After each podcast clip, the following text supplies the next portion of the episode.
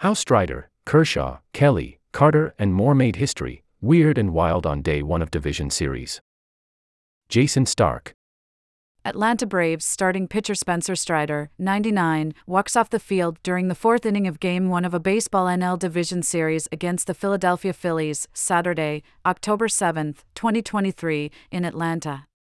AP photo slash Brynn Anderson, https slash slash cdnthltic.com slash cdncgi slash image slash width equals percent c format equals auto percent c quality equals slash https slash slash cdnthltic.com slash app slash upload slash slash slash slash apxjpg. I don't know how you spent your Saturday. But I can tell you how I spent mine. Mostly, I was stretched out on my sofa, watching postseason baseball games for a leisurely 10 hours and 8 minutes. Yes, I went wire to wire, so you didn't have to. For me, Kyle Bradish, 95.9 miles per hour two seamer in Baltimore at 2:16 p.m. to a 96.8 miles per hour Luis Frias four seam smokeball at 24 minutes after midnight ET. So if you used your day to go foliage touring, or pumpkin shopping, or college football spectating, you've come to the right place because I'm here for you, as always, to fill you in on all the weirdness and wildness you missed on day one of the Division Series. And we might as well begin with this important lesson from a long day of ball watching, by which I mean 1. Postseason baseball, it makes no sense. If you didn't know better, you would think October baseball was just like regular baseball, only with more sweatshirts. If you didn't know better, you would think the stuff that happens in regular baseball would happen just like it's always happened once it was time for October baseball. So, do you know better yet? Just like you, I watched those two National League Division Series games unfold Saturday night. My reaction, after both of them, was come on. Did that really happen? Phillies, 3, Braves, 0. Well, that made no sense. A Braves team that got shut out zero times all year at home got shut out at home in the first game of the postseason? And the team spinning that shutout used seven pitchers in a nine inning game to do it? Really? Diamondbacks, 11, Dodgers, 2. And this game made even less sense. One of the greatest Dodgers pitchers of all time, Clayton Kershaw, gave up five runs before he even got an out? Tommy Pham had three hits before the Dodgers' number nine hitter, Miguel Rojas, had even made it into the batter's box? And Arizona marched 41 batters to home plate before the Dodgers scored their first run? Really? But unreal as all that was, none of it was even the weirdest or wildest part, because crazy games happen illogical games happen. Shutouts of the greatest offenses in baseball happen. But here comes the weird and wild part, just based on the pitching matchups alone. These were two of the most humongous upsets in postseason history. Now let's tell you exactly how humongous they were. He broke his stride, R. Wagering on baseball seems like the kind of thing that could mess with your sanity, not to mention your checking account. That's not something I personally know anything about. But I got to thinking about that again last night, all because of Spencer Strider, https colon slash slash theathletic.com slash mlb slash players slash spencer dash strider dash ozo1 in kf50 gpwbjmb. Strider versus the Phillies in not October baseball. The Braves' human swing and miss assembly line has faced the Phillies eight times in the regular season. His record is 8 to 0. His team's record is 8 to 0. His ERA in those games is 1.90. That seems good. That also would seem to qualify as a good bet. Except for this. Strider versus the Phillies in October Bizarro Baseball. Strider has started against the Phillies in each of the last two postseasons and lost both of those games. Not that you can hang much of the blame for that second loss Saturday night on him. But here's where we're going with this. Has anything like that ever happened? Think about how impossible this ought to be. 8 to 0 in the regular season. 0 to 2 in the postseason against the same team? How could I not ask my friends from Stats Perform if there was any precedent for that? And the answer was, of course not. There is no other pitcher in baseball history who is undefeated 8 0 or better against a team in the regular season and also winless 0 2 or worse against that same team in the postseason. And the next closest pitcher on the list doesn't even qualify as close. That's Justin Verlander for to 0 versus the Nationals in the regular season, 0 to 2 in the postseason. Or what if you take pitcher wins out of it and just look at team record in that pitcher starts? Nope. Still an all time all timer.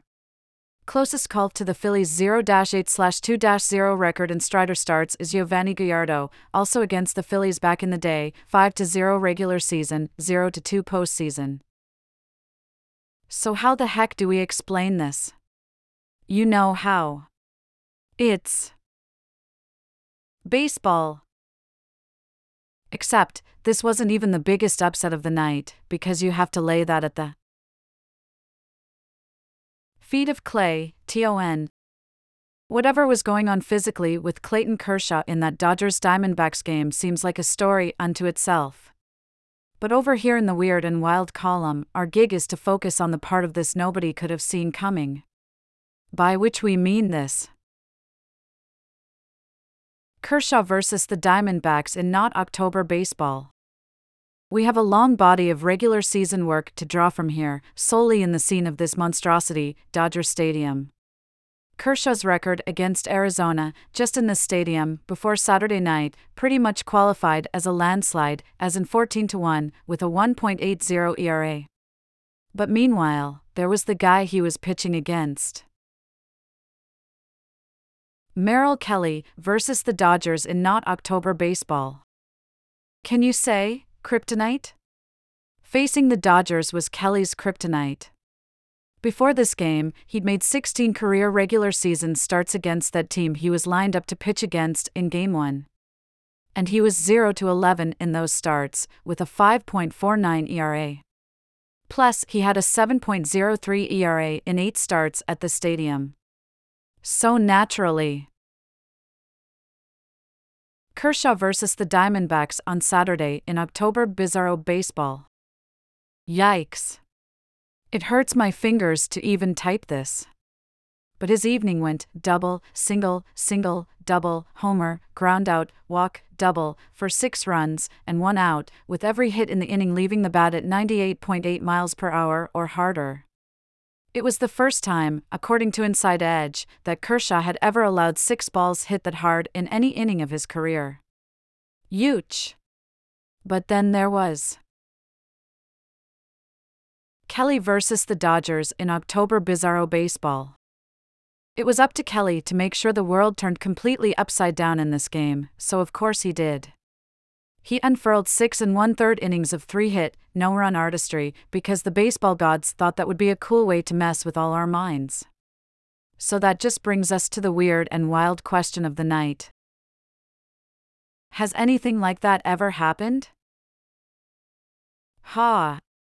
Baseball is the wackiest, most illogical sport ever invented. So you know the answer, right? Let's start with how Kershaw made history. Earned runs became an official stat in both leagues in 1913. Want to take a wild stab at how many other pitchers had at least 10 regular season wins and a sub 2.00 ERA against any team in any park, and then lost to that team in that park in a postseason game? Aha. Thanks to late night work by Stats Jake Coyne, we can report that the answer is nobody. Coyne did find a small group of pitchers with sub 2.00 ERAs against certain teams in certain parks who then lost to those teams in October. Greg Maddux versus the Cubs at Wrigley Field, David Price versus the Red Sox at Fenway Park, Jerry Reuss versus the Dodgers in Dodger Stadium, Ray Burris versus the Phillies at Veterans Stadium but the closest anybody came to double digit wins in that group was Johnny Cueto, who had 8 wins and a 1.90 ERA against the Pirates in PNC Park before he self destructed in the 2013 wild card game. And even he didn't approach Kershaw against Arizona. So let's turn to how Kelly made history. You know where this is headed, too. Who else in the live ball era has ridden an 11 game losing streak, or worse, against any team into a postseason start against that team and then won it? That answer would also be nobody. The closest anyone came, Sterling Hitchcock had lost eight in a row against the Diamondbacks, then beat them as a Yankee in Game 5 of the 2001 World Series. Merrill Kelly and the Diamondbacks turned history on its head. Kiyoshi Mio slash USA Today. But now let's add all that up. We had a pitcher who was 14 to 1 against a team in his home park and then lost to that team in that park. We had another pitcher who was 8 to 0 in the regular season against a team and then lost to that team for the second straight October and we had a third pitcher who was 0 to 11 against the team he was facing and then spun a shutout into the seventh and beat that team. And somehow, we had all of that happen on the same night, in back to back postseason games?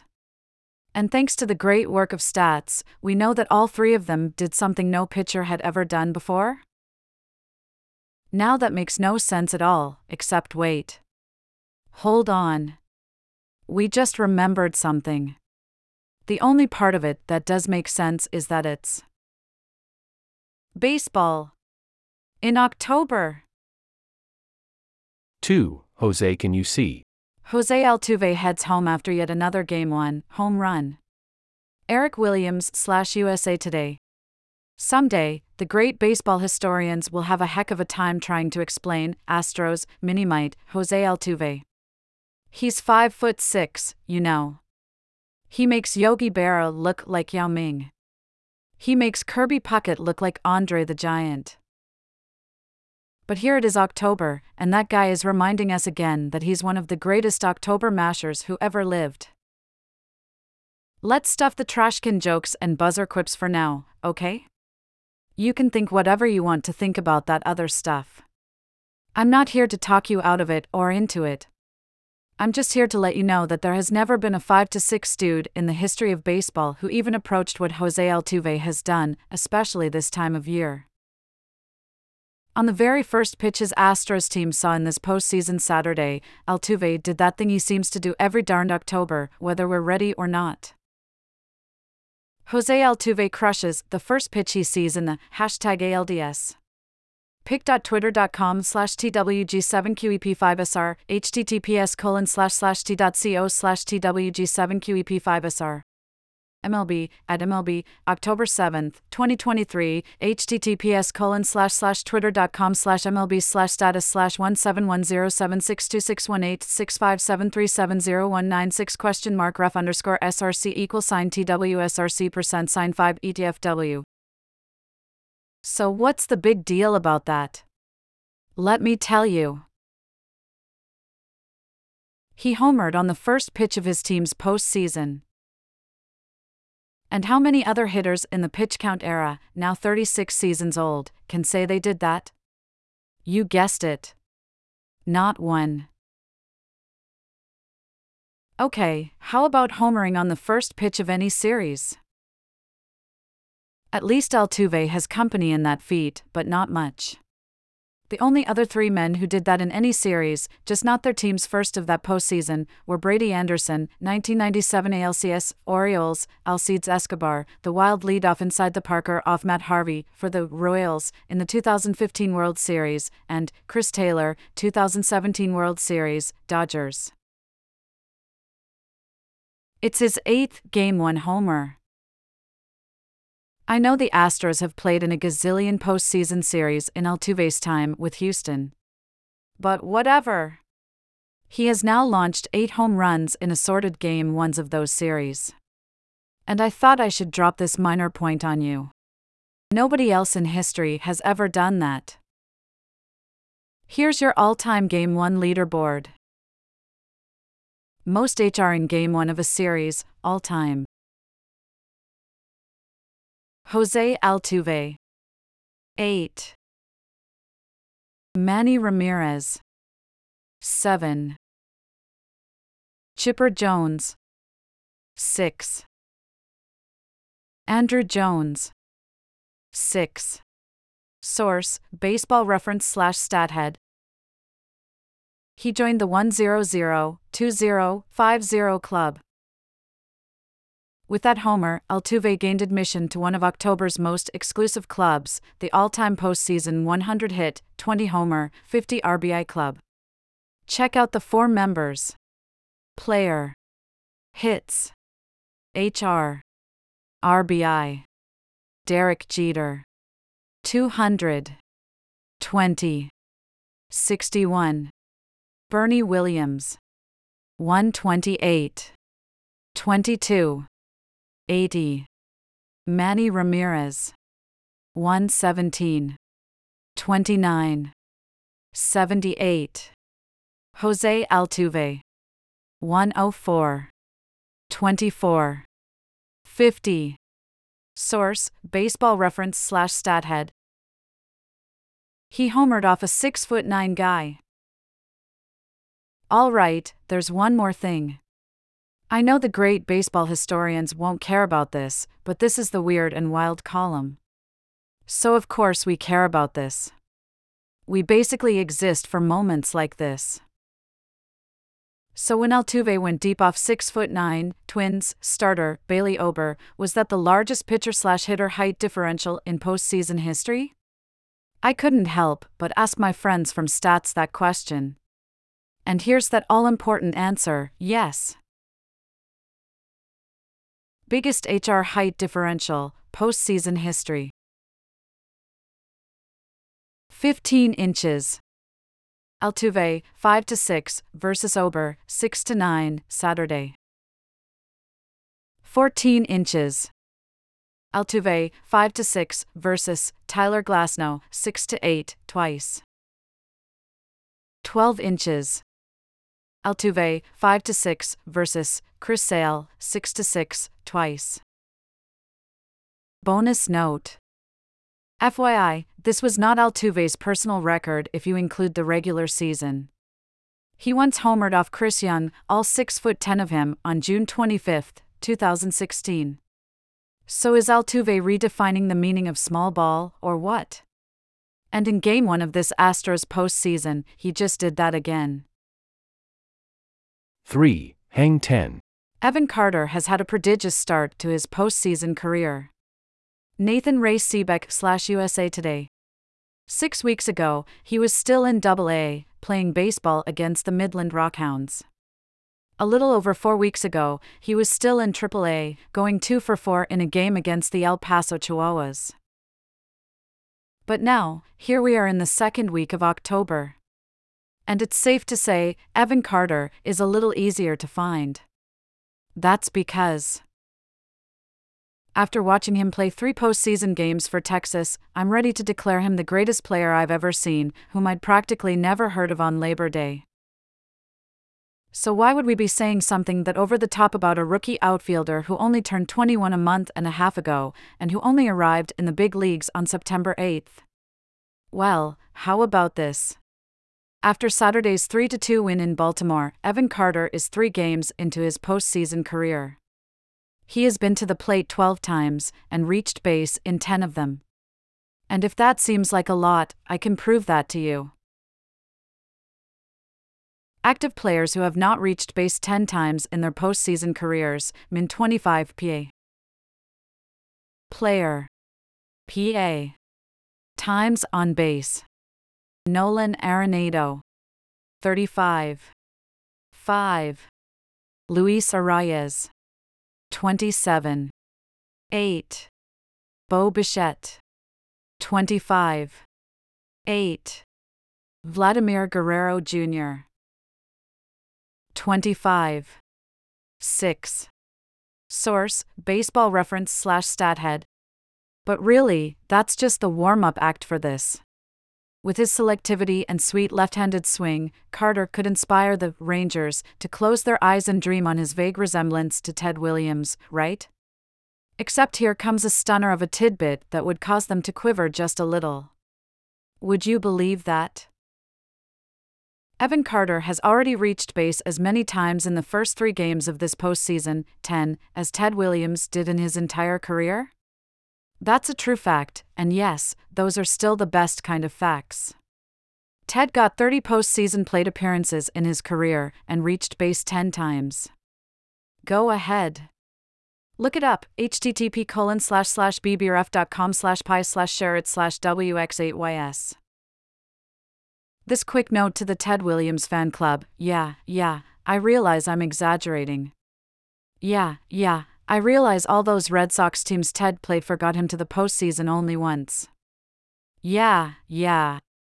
I realize Williams wasn't fully healthy in that one postseason. Got it. I'm really only making a point about Evan Carter, not about Ted. So, no need to fill up the comments section below. Look, I don't know what's ahead for Evan Carter. Nobody does, from Bruce Bochy to Chris Young to Carter himself. I just know these first three games of his postseason ride have been amazing. I also know that the only men in history who ever reached base more times than he did in the first three postseason games of their lives went on to be Hall of Famers Edgar Martinez and Frank Thomas, 11 apiece. And finally, I know this. Evan Carter is, officially, the greatest player I've ever seen, whom I'd practically never heard of on Labor Day. 4. Party of 5. The Braves were shut out at home for the first time since August 28, 2021. Brett Davis slash USA Today. Hey, wait. We're not quite done here. Just a few more things I wanted to mention. The magic number was 177. It's hard enough to shut out the Braves anywhere on our beautiful planet. But you know where it's really hard? At Truist Field. The Braves weren't shut out at home all season. They also weren't shut out at home all season in 2022. So Saturday was the first time any team had held them scoreless at home in any game since August 28, 2021. But that, in and of itself, isn't even the weird and wild part. The weird and wild part is this the Braves had played 177 games in a row at home without being shut out, or 187 if you count the 2021 and 22 postseasons, and then they got shut out in the first game of the postseason? That's not just shocking. It's historic. According to stats, that's the longest streak in baseball history by any team of not being shut out in its home park before that streak was ended in the postseason. The old record belonged to Joe DiMaggio's 1948 49 Yankees, who ran off 155 in a row before Preacher Roe blanked them in Game 2 of the 49 World Series. No, wait. The magic number was 7. It isn't every day in October that you get to see a seven pitcher shutout in a nine inning game yet. In fact, before the Phillies decided to play Meet the Bullpen on Saturday, it was just about unheard of. So I took a journey through Baseball Reference's indispensable Stathead search engine Saturday night to discover how unheard of. And here's what I learned. This was the 265th nine inning shutout in postseason history and only once, in the previous 264, had any team used seven pitchers or more to finish off that shutout. So it figures that in that one, a 4 0 shutout by the Padres over St. Louis in Game 3 of the FanFree 2020 Wild Card Series, that phrase, or more, definitely applied. The Padres actually used nine pitchers in that game. None of them got more than five outs and one of them, Pierce Johnson, also appeared in Saturday's game, just not for the team throwing the shutout. Oh, by the way, the Phillies have been playing baseball for 133 seasons, and they'd never thrown one before, regular season or postseason. So at least their timing was excellent. You guys look familiar. It isn't breaking news that, Carlos Correa has played postseason baseball in Minute Maid Park before Saturday. Except this time, there was one slight difference. This time, he was playing against the Astros, not for them. He played 79 postseason games for the Astros in his previous life. So, by playing against them while wearing a Twins uniform Saturday, he set a record that I basically just made up. Most postseason games for a team before facing that team. Carlos Correa. 79, Astros. Albert Pujols. 73, Cardinals. Joc Pederson, $64, Dodgers. Correa and Altuve were the Astros double play combination in all 79 of those games. So it was kind of perfect that Correa lined out to Altuve in this game, and Altuve grounded out to Correa. There's always a catch. Us civilians barely know catcher's interference when we see one. But the Braves, Sean Murphy, and his Phillies catching cohort, JT Realmuto, got mixed up in this one Saturday night, and both seemed to recognize it instantly. Only the second bases loaded catcher's interference call in MLB postseason history and the first in 98 years. pic.twitter.com slash 9ym44cow5d, https colon slash slash t.co slash 9ym44cow5d. Codify at Codify Baseball, October 8, 2023, https colon slash slash twitter.com slash codify baseball slash status slash 1710825567103353113 question mark ref underscore src equal sign twsrc percent sign 5 etfw. But now here comes the weird and wild part what we had here was catcher's interference with the bases loaded. And not to say it had been a while since that had happened in a postseason game but the last time it happened was during the Calvin Coolidge administration. According to the always informative Codify Baseball, it was just the second bases loaded catcher's interference in postseason history, and the first since the first inning of Game 1 of the 1925 World Series, when Pirates catcher Earl Smith interfered with the Senators' Roger Peckinpaugh. And was that a more clear cut call than this one? Good question. The YouTube video of that one doesn't seem to be available. What the hector? When Justin Verlander called it a day after six shutout innings and a 5 0 lead Saturday, the Astros probably wondered what could possibly go wrong. Ha! Really? Installed Hector Neris to serve up back to back home runs to Jorge Polanco and Royce, the Babe, Lewis and next thing Dusty Baker knew, it was a 5 to 4 game. Except that wasn't the weird and wild part. Here comes that part. Before that inning, Neris hadn't allowed more than one home run in any inning since June 29, 2018. And then, he allowed two to the Twins in three pitches. That seems weird. And also wild. But mostly just. Baseball. Top photo of Spencer Strider, Brynn Anderson slash Associated Press.